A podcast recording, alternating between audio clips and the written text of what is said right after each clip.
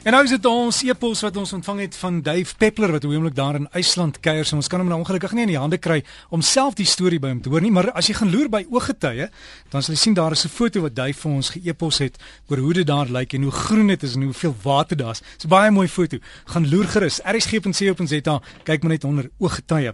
Nou Dave het geskryf, hy sê: "Liewe luisteraars en Derek, die eerste rit om IJsland is voltooi."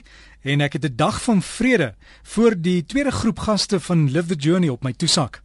My tuiste is 'n gastehuis met 'n uitsig oor die vissershawe van Keflavik en ek sit dromerig voor die venster, drink sterk en heerlike koffie na 'n klassieke eiland IJslandse ontbyt van ingelegde vis, bessie konfyt, ham en kaas.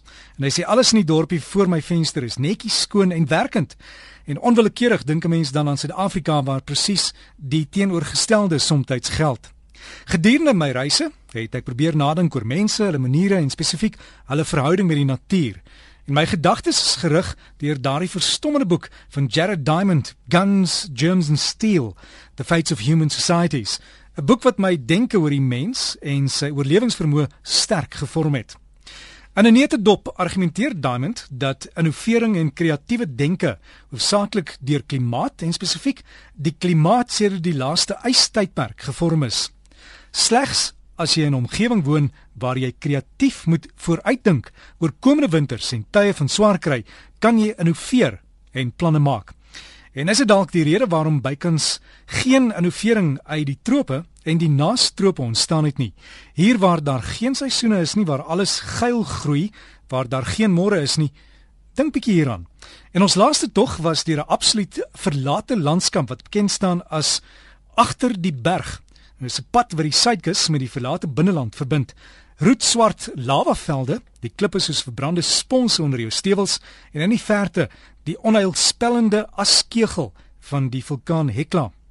Ons het gestop my neongroen mos teen 'n syfer watertjie en ek het eenkant gaan staan en na die landskap gekyk langs hierdie neongroen mos. En toe besef ek skielik waar die IJslanders se verknogtheid met hulle eiland vandaan kom. En net om so 'n spooklandskap kan daar nog uh, mense woon en elfies wees en trolle in die grotte, dink net daaraan. Nou uit hierdie aarde het die ewige IJslandse saga ook ontstaan. Nou IJsland het slegs 320 000 inwoners en die geletterdheid is 100%. En met Kersfees word boekwinkels glo gestroop vir geskenke en een uit elke 10 IJslanders sal gedurende hulle lewe 'n boek publiseer. Nou hulle is geletterd, hulle oorleef en hulle skrywe.